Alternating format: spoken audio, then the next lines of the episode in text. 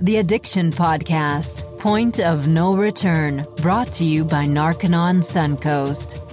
Hello, Jason. Hello, Joni. Here we are, week, well, no, is, season two. Yeah, episode, well, episode fifty-four. We could say season two, episode, episode two, two, but don't make me do that because I'm going to keep cumulative count on how many episodes we've done because when we get to one hundred, it'll be a big deal again.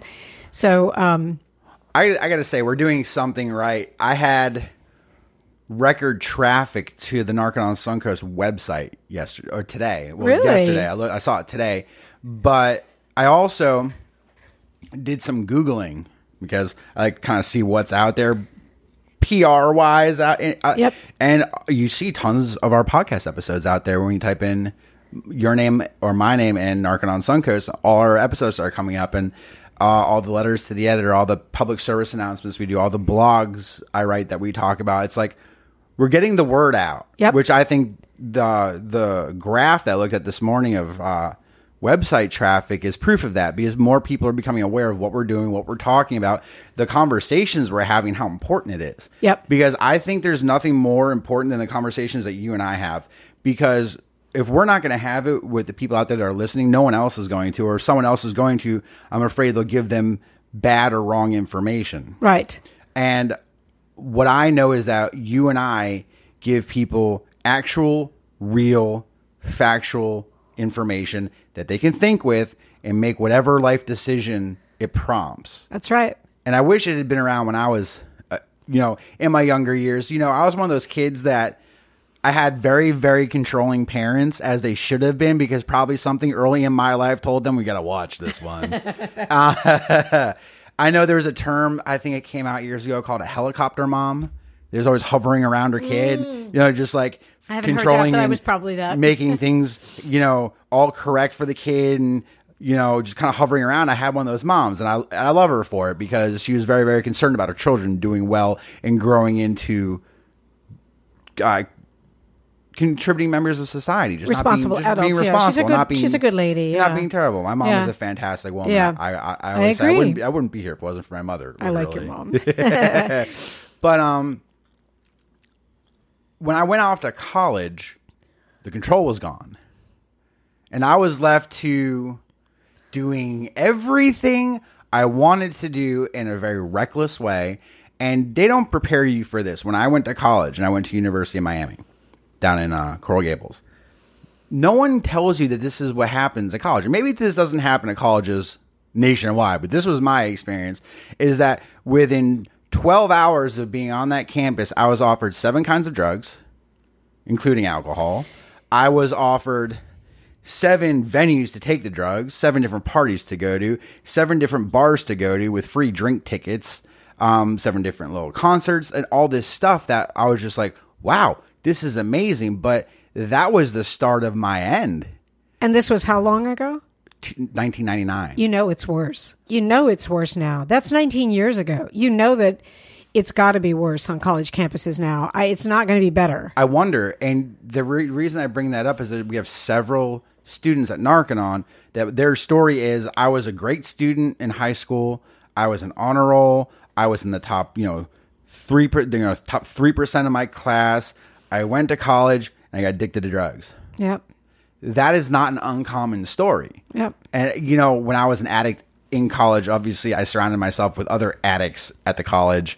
And I started thinking, like, there's one night I remember us, a bunch of us was sitting around doing coke and all sorts of stuff. And I thought, there's a room full of pretty smart people. What are we, what are we doing? What are mm. we doing? And I said, eh, it's college. We're having fun. Yeah, we're, we're having getting fun. high. It's, col- yeah. it's college. We're having fun. Yep. But I wish I had more information going into college about drugs than I have. Do you know how much information I had? Like none. Yep. Reefer madness. I reefer madness and dare.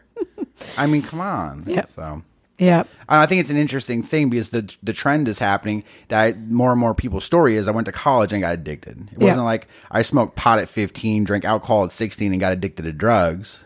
It's like a lot of these a lot of these uh, people coming to Narconon are saying, I was fine until I went to college and I was um, I was kind of inundated. My my space was inundated with people offering me drugs and alcohol and all sorts of stuff.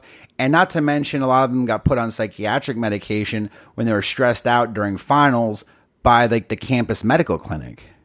Yep. And that's a whole other can and you, of worms. Well, that's a whole other can of worms. Yeah. And I'm telling you, it's way worse now. Because I know in when I was in high school, of course, you have to understand, I was in college in the seventies. And that was the whole, like, marijuana boom, hippy-dippy, you know, L S D and all of that. But, you know, in high school, I if I knew, I don't even think I knew anybody that did drugs in high school. And now it's so much more, it's the age has come down because, you know, a lot of the, uh, almost every single interview we've done, you know, they started, like, when they were still Young. in middle school or mm-hmm. high school. I mean, it's it's kind of scary. I'm interested. I'm going to segue now because I know we have to call yep, yep, our, yep. our guest today. But I'm kind of interested to hear what he's going to tell us because he made a short film. He's a very, very well-known actor. And so our interview today is with actor-writer Jim Meskimen. And Jim kind of put this as uh, on the bottom, but I think this is really, really cool because we talk about family a lot. Jim is the son of actress Marion Ross, and she was Missus C on Happy Days. Oh, really? So she has to be probably the coolest mom ever. I'm just going to say that right now, and I'll say that to Jim as well. Anyway, he has been a professional actor in film and television for over thirty years. He's been a, he appeared in Academy Award-nominated films like Apollo thirteen, mm-hmm. Frost Nixon, which I saw him do recently, There Will Be Blood, oh, and movie. yep, and hit T V shows Parks and Recreation, Friends, The Big Bang Theory, and Fresh Prince of Bel-Air. Now, I know Jim as an actor, but I also know him as an unbelievable, unbelievable impressionist. He's absolutely amazing.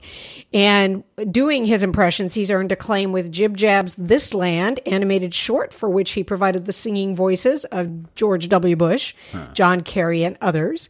He also appeared on the British Whose Line Is It Anyway, was a finalist on America's Got Talent, go Jim, and stars in a T V series about impressionists, Impress Me, on Amazon Prime.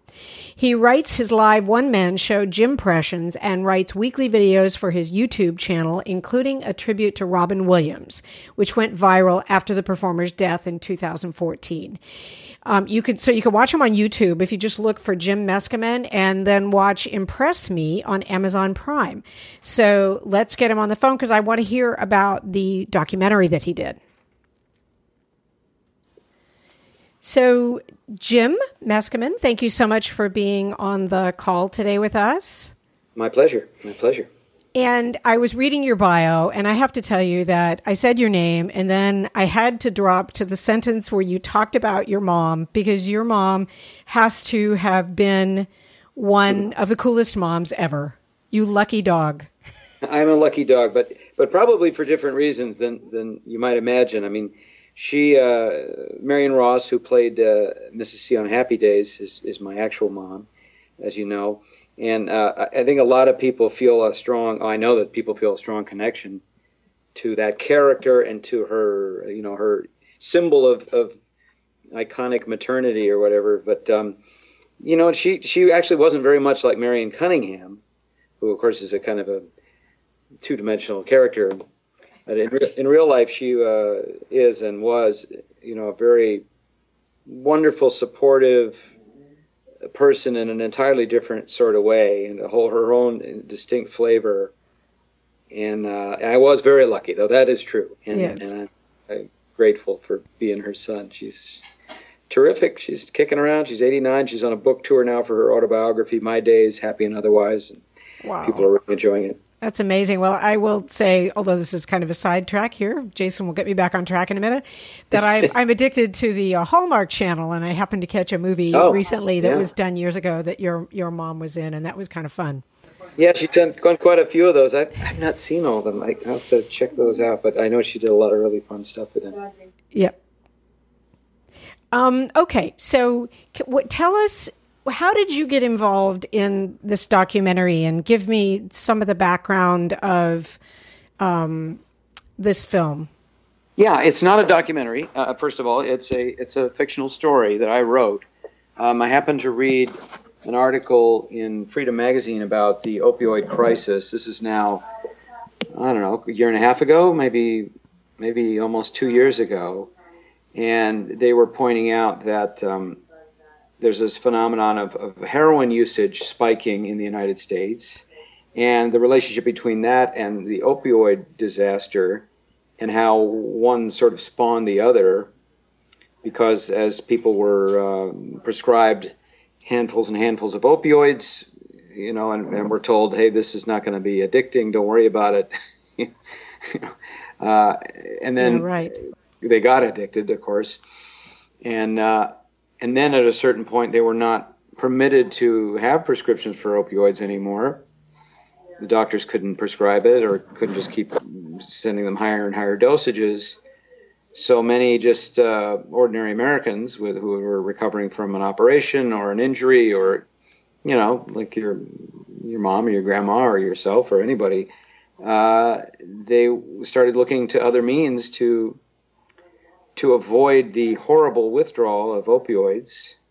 And heroin uh, turns out to be a cheaper, easier uh, a solution to that for a lot of people.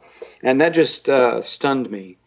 Uh, because suddenly it was like, I mean, I've always had a little bit of a separation between people that get, you know, in my mind, people that get addicted to heroin.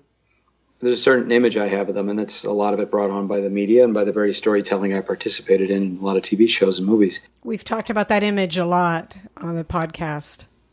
Yeah, there's an image, right? Yeah. And then suddenly the image was like, oh, no, this could be your neighbor who fell off a ladder, and then he went to the doctor, and his back was in pain after the operation. So he, the doctor said, hey, take these opioids, and they work really, really super well. And uh, and then he finds himself down the road really in trouble and having to handle the problem of, uh, you know, pain mediation.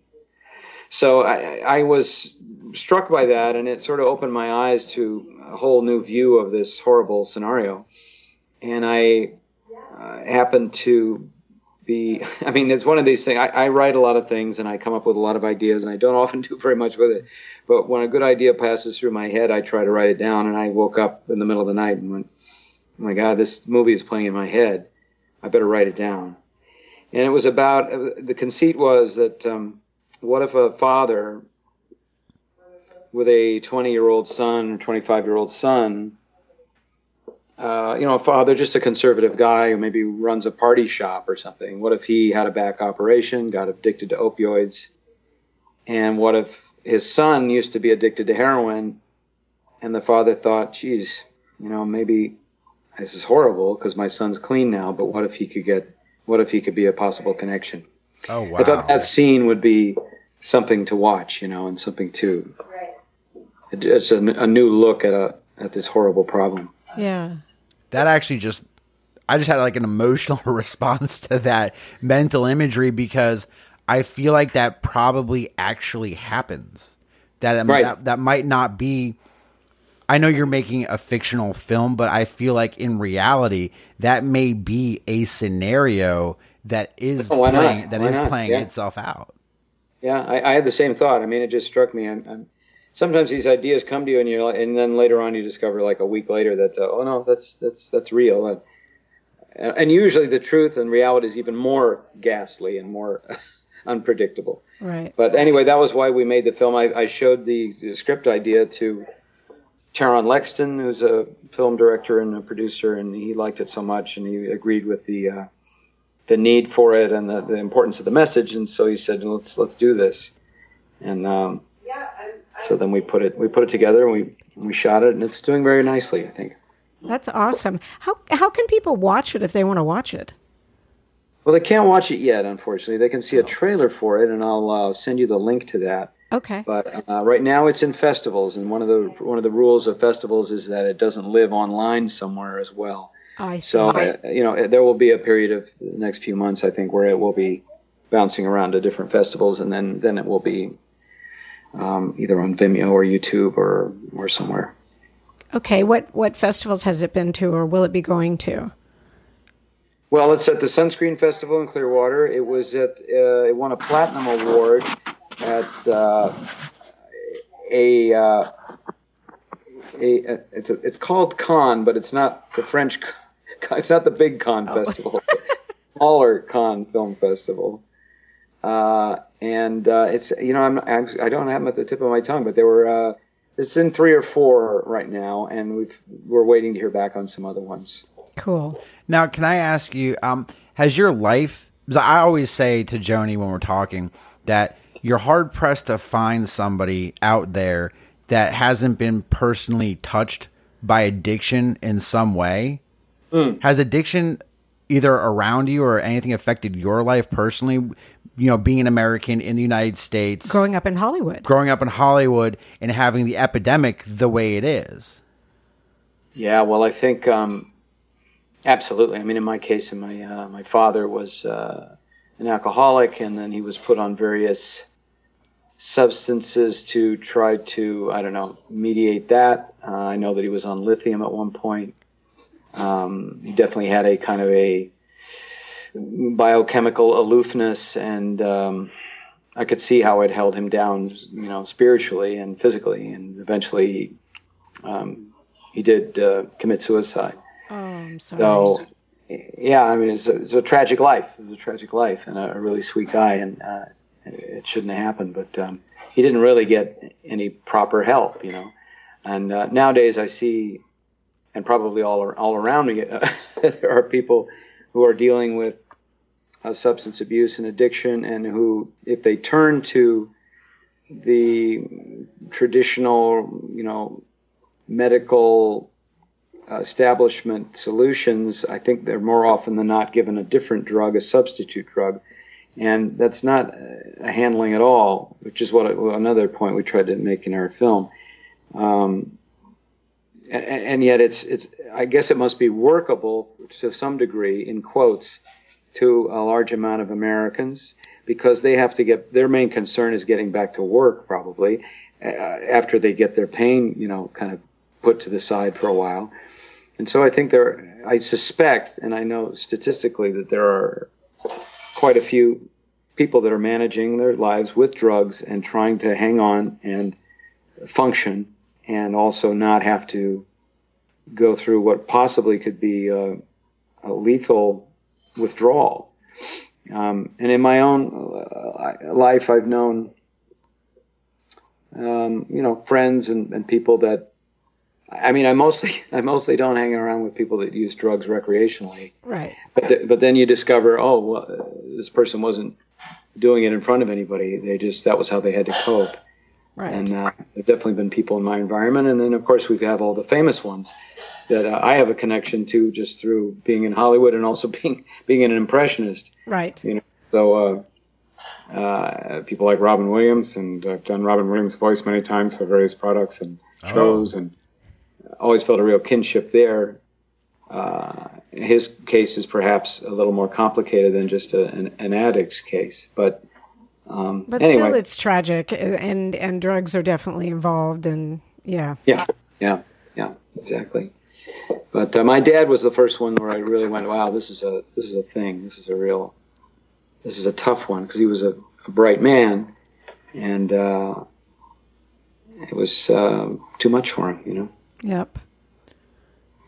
Well, you are obviously familiar with the Narconon program, and while we don't like make this podcast just all about Narconon, you're absolutely right that there are there are the accepted treatments that are out there that do typically substitute one drug for another.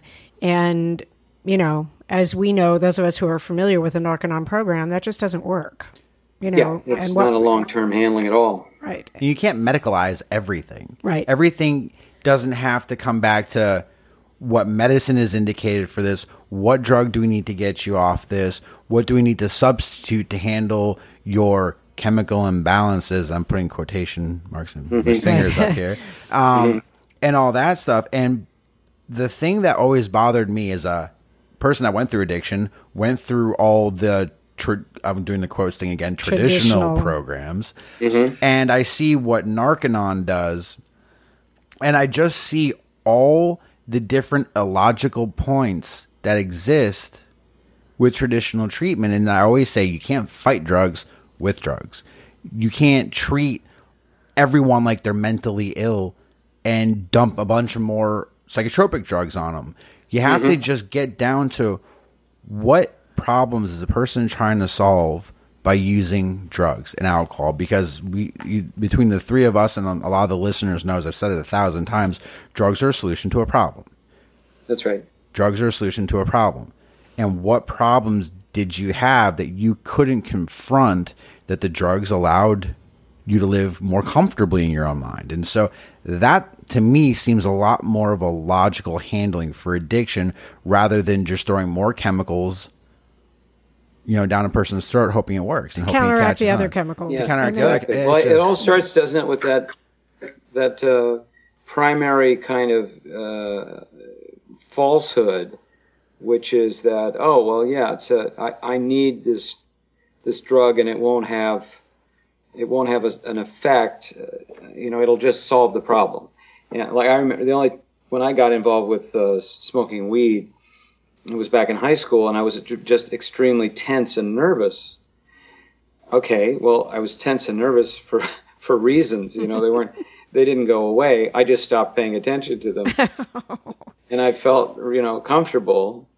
But that's like someone who feels comfortable, and they're speeding down the road in a you know car driven by an idiot. You know, you you can feel comfortable in any situation. You can be, you know, completely. Um, unaware of what's going on, but that's not obviously not uh, not workable in the long term. Right. Yeah, and it's funny it's funny you just said that, because I always said about painkillers, I never thought they were good at handling pain. I thought they just got you loopy and high enough they just didn't care about the pain. I think mm. that's true. Yeah. Mm-hmm. Because yeah. like I had knee surgery before I ever got addicted to opiates, and I took the I think they gave me Vicodin or they gave me Percocet mm-hmm. or something, and I remember I just got high, but my knee still hurt. Oh, but I didn't care. It was just like, it's fine. I'm like really comfortable in my bed right now. But it's a it's a weird thing. So I just it's interesting that you just said that, because I've had that belief for a long time. It's like drugs don't really handle anything. They just put you in a mindset where you're like, whatever. I don't care. I'm I'm in my own little planet or clouds or whatever. And it's interesting because I've always thought that. Yeah. Yeah, you're right. It's the truth. Jim, what would you say is like the overall message that you'd like to get across with the film? I, I actually didn't know you'd written it, and that's pretty exciting to me. Oh, well, I mean, I, I just, the message, I mean, it's not a message film particularly. Uh, it's not like saying, you know. Don't do drugs. No, I'm just kidding. Don't, don't do drugs. Just say no. Just say no. Just say no. Uh, no, it's just, I guess it's just pointing out. It just it what it does in effect is point out that uh, this phenomenon of it could happen to anyone, it could happen to someone who's not a degenerate or not a criminal or not a sleazy person, but a guy who's like in your neighborhood who runs a store and just had s- some bad advice, and and that it turns that person into a a scheming uh, kind of dishonest person. Because of the power, real power exerted upon him by this, by the opioid, you know, which has a, and you would know this better than I, Jason, but it it, it must have quite a, uh, you know, a persuasive force upon one. Oh yeah, and, and and make you to make you disrespect your family, to make you take unreasonable chances, and to make you, you know, into a, a essentially a different kind of human being. Yeah, I, and they and drugs are powerful. I mean, they are. Anything that can take you out of yourself and give you the promise of solving everything that ails you in a very simple pill, powder, or joint has ton. It's it, it they're they're extremely powerful, and they'll make you do things you never dreamed you would do. Mm, right. a, per, a person of my education, upbringing, doing the things that I did, it's like who, I don't even recognize who that person was, but the drugs will change you into that. Because when you're in, when you're addicted, you every I mean, life in general is survival, but drugs become the way you survive. Mm-hmm. And yeah, if you don't have your drugs, right, and when you don't have your drugs, you feel as though your own survival is being threatened. The mm. longer you stay in withdrawal, the longer mm. you're coming down, and all of those uncomfortable sensations and thoughts and the guilt starts to creep in, and all that happens, that is contra contrary to your own survival as a drug addict. And so you stay high and do everything you can because you think you're surviving better on drugs than you would off drugs. And yeah, that's yeah. the it's whole great betrayal, isn't it? It yeah. is, isn't it? Yeah. It's, yeah. it's an unbelievable thing, because if you look at a pill, like objectively look at a pill, like you see, you put one on a table and you step back and just, you kind of look at it. You'd never think something that little and fairly insignificant could do that. Could cause that much yeah. trouble. I mean, if you objectively just look at what it is, it's a it's a it's a three millimeter little circular or oblong shaped thing. And yep. sitting on the desk, it actually probably won't hurt you. But it's your choice you what you're going to do. It's your choice what you're going to do with it. Right. That will. But it's just like, if you think about it, it's like something that insignificant can mm. alter the course of a person's life in the most significant way possible. Yeah. Yeah. Yeah. It's yeah. it's just, I don't know. I think it's interesting. Yeah, yeah, that's true. Well, Jim, and how long have you? Uh, how long has it been since you stopped using opioids? Uh, twenty thirteen. Oh, good long time. Yeah, been a while. Um, it's uh, it's been a, it's definitely been a journey. Um, sure. I can't say. One thing I can say is that I don't regret any part of my life because it shaped the person I became, and I mm-hmm. don't think I ever would have been the person I am now without having gone through that. And of course, you know, I had to deal with the shame and the guilt of everything I did under the influence of drugs and all of the transgressions that I committed against myself and other people and the entire world and human race in general. But, you know, I became a spokesperson for everyone else out there that's addicted and thinks they can't get out of it. And I became a person that tries to change the world one addict at a time, and if I if I affect someone in a positive way every day, I feel like I've done my job for that twenty-four hour period. And I don't think I would have done that, because before I got addicted, I was a college educated, kind of miserable guy with low self-esteem that didn't know what he wanted to do with his life. And I think it took becoming a complete junkie and coming out of it to realize what it is I'm meant to do. Mm, yeah, it's like that wow. manifest destiny thing. A lot of respect there, man. Thank you. Well, Jim, I wish you huge amounts of success with your film and everything else you do in your career. I, I am a huge fan. You are unbelievably talented, and I appreciate you taking the time to talk to us today. Oh, Jason has another question. Uh, and Jim, I just want to invite you anytime you're in Florida to come by Narconon. Oh, you should I, definitely do that the next time you come. I'd love to. Yeah, thank you. It's it's quite it, it it's quite a place, and I don't know if you've ever been to a graduation at Narconon and listened to one of the students when they complete, but it's it's quite something. Mm-hmm. And I'm sure it's beautiful, and I'd love to come. Thank you. Absolutely, absolutely, you're invited. Thank you so much, Jim. Um, be well, do well, and I'm sure we'll talk again. Thank you, Joni. Okay. Thank you, Jason. You got it. Bye.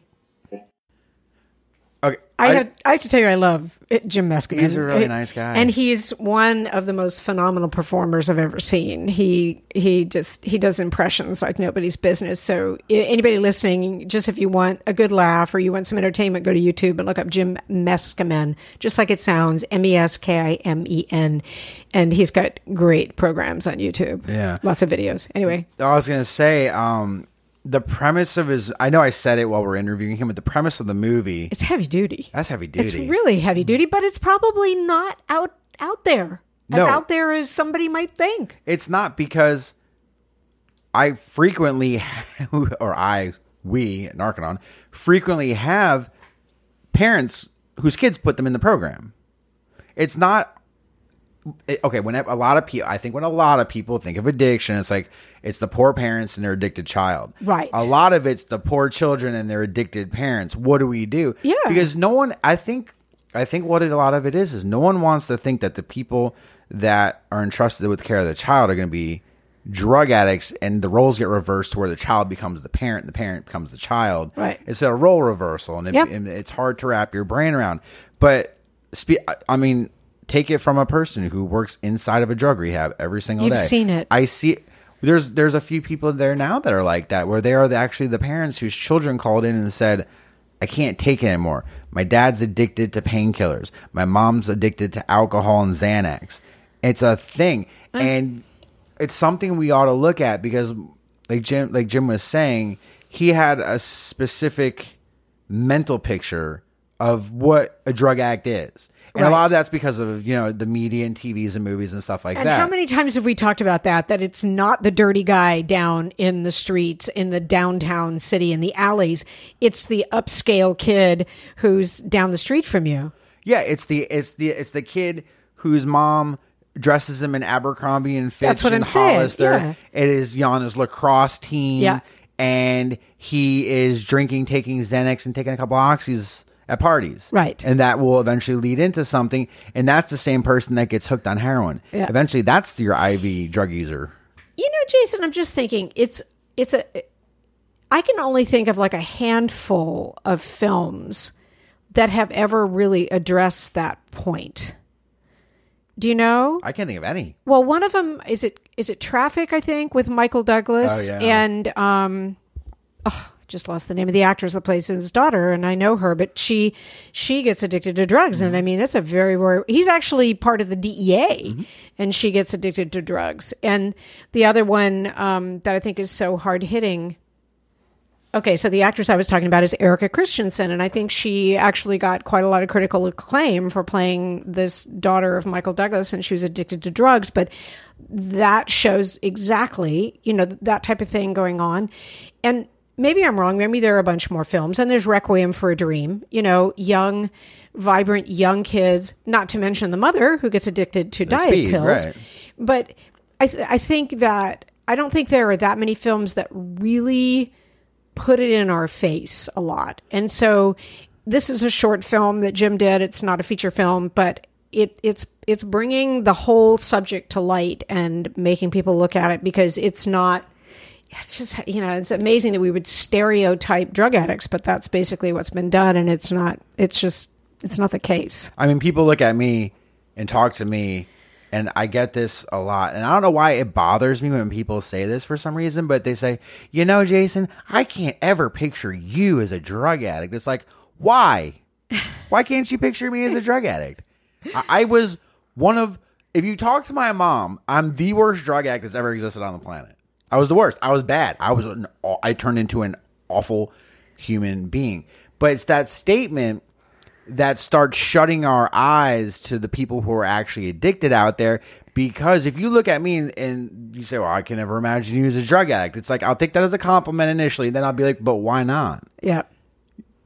Because you should look at that. You should look at every single person in, in at Narconon Suncoast. And you would not come in there and say, "Yeah, this looks like a facility full of drug addicts." No, there was because a they don't they don't.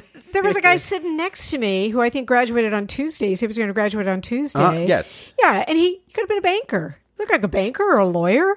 You know, granted, there's the share of tattoos and spiky hair, but this guy sitting next to me, I swear, he could have been a banker or a lawyer. I knew he was a student because you know he said he was, but.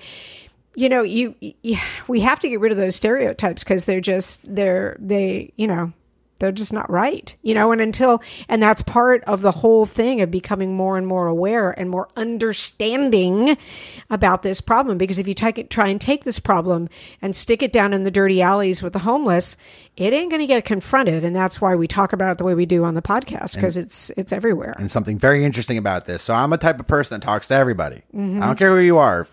I'm gonna, I, I will get in communication with a lot of most people is I'm generally interested in other people. I do that too. And yeah. So I walked into seven eleven last night and there was this old man. There's an old man outside. He said, hey, man, do you, do you have any? First, he goes, nice tattoos. Okay. And then he goes, um, right. And then he said, do you have spare change? And I said, no, man, I'm sorry. You know, I, I, I have a credit card on me. You know, do you take, I don't know if you take credit cards, but I will give you. But anyway, I so I walked back. I was thinking about him. I walked back outside and he was still there. And I got in communication with him. I said, man, what are you doing here? Like, what what's going on? We, I, I generally want to help everybody. Right. Like, you know, if I can kidnap every drug addict, stick him in Narconon, and not charge him, I would. Yeah. So I got I got in communication with this guy. This guy, most people would look at him and say, you're a drug addict. You're outside of a convenience store at twelve fifteen at night begging for change. Most people... Drug not, addict or alcoholic? that's where most people's right. minds go, yeah. right? So that's I what got, I would think is alcoholic, and that if I give him money, he's not going to go buy food. He's going to go buy a bottle. Right. And you're not alone in yeah. that. Yeah. And something about the guy prompted me to get in communication with him. And he was just, he was, uh, I can't, I can't remember what exactly what it was, but he, he didn't have any kind of retirement plan, was in a job where he'd have to work basically until he died. He was a working class guy, got laid off, lost his house, lost his, lost, lost his job, lost his car, got diagnosed with a heart condition and couldn't afford the copays to make sure he could get the medication he needed to keep his heart beating. Wow.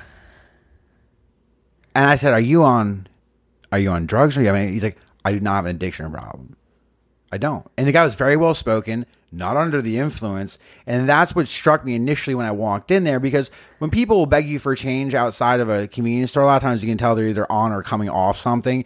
This guy didn't have that. That's why I think I wanted, I was interested. Right. And so it furthered my opinion that it's like, you just don't know who the drug addicts are, because it's like, it's not the way wow. everyone thinks it is, because this poor man, and I do believe he is a victim of circumstance. Yep. This poor man who's not addicted is probably being judged by every person that walks in there thinking, oh, you're some junkie or something. I totally would have. I totally would have. You know, and, and he had just a series of unfortunate things happen to yeah. him that caused him to say, you know, the only thing I can do to try to get the medication I need is to uh, to ask people for beg spare change. On the street, yeah.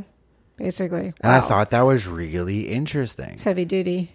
And so you, you just, you never know these days. It's yeah. like, be careful who you judge and how quickly you judge them. That's a good point. You know, I think that's a good underlying message here. Yeah. And, and, you know, addiction's an insidious thing that injects itself into lives of thousands, if not millions of people every day. Yep. We're all hit by it in some angle. That's right. And, um, you and I just need to keep putting the word out. We need That's to keep right. talking to people. And we, need we to still will do that every week. We'll be here again next week. We we have other interviews coming up. I know in May um, we're going to interview a couple. They're not a couple couple, but they were uh, a guy and a girl who were at the symposium that I went to, the drug prevention symposium. And their whole message was um, the real victims in drug addiction are the children. Mm-hmm. And so we're going to talk to them in a couple weeks. And we've got some other interviews lined up. And in the meantime, if we don't have an interview, we're just gonna Jason talk. and I are going to keep talking to you about this problem because there's still people out there that need to hear it. Mm-hmm. So thanks for listening. And we'll talk to you again next week. See you next week. You have been listening to the Addiction Podcast, Point of No Return. For more information, call eight seven seven, three three nine, three three two four or visit w w w dot narconon suncoast dot org. Narconon is a non twelve-step rehabilitation program based on the works of L. Ron Hubbard.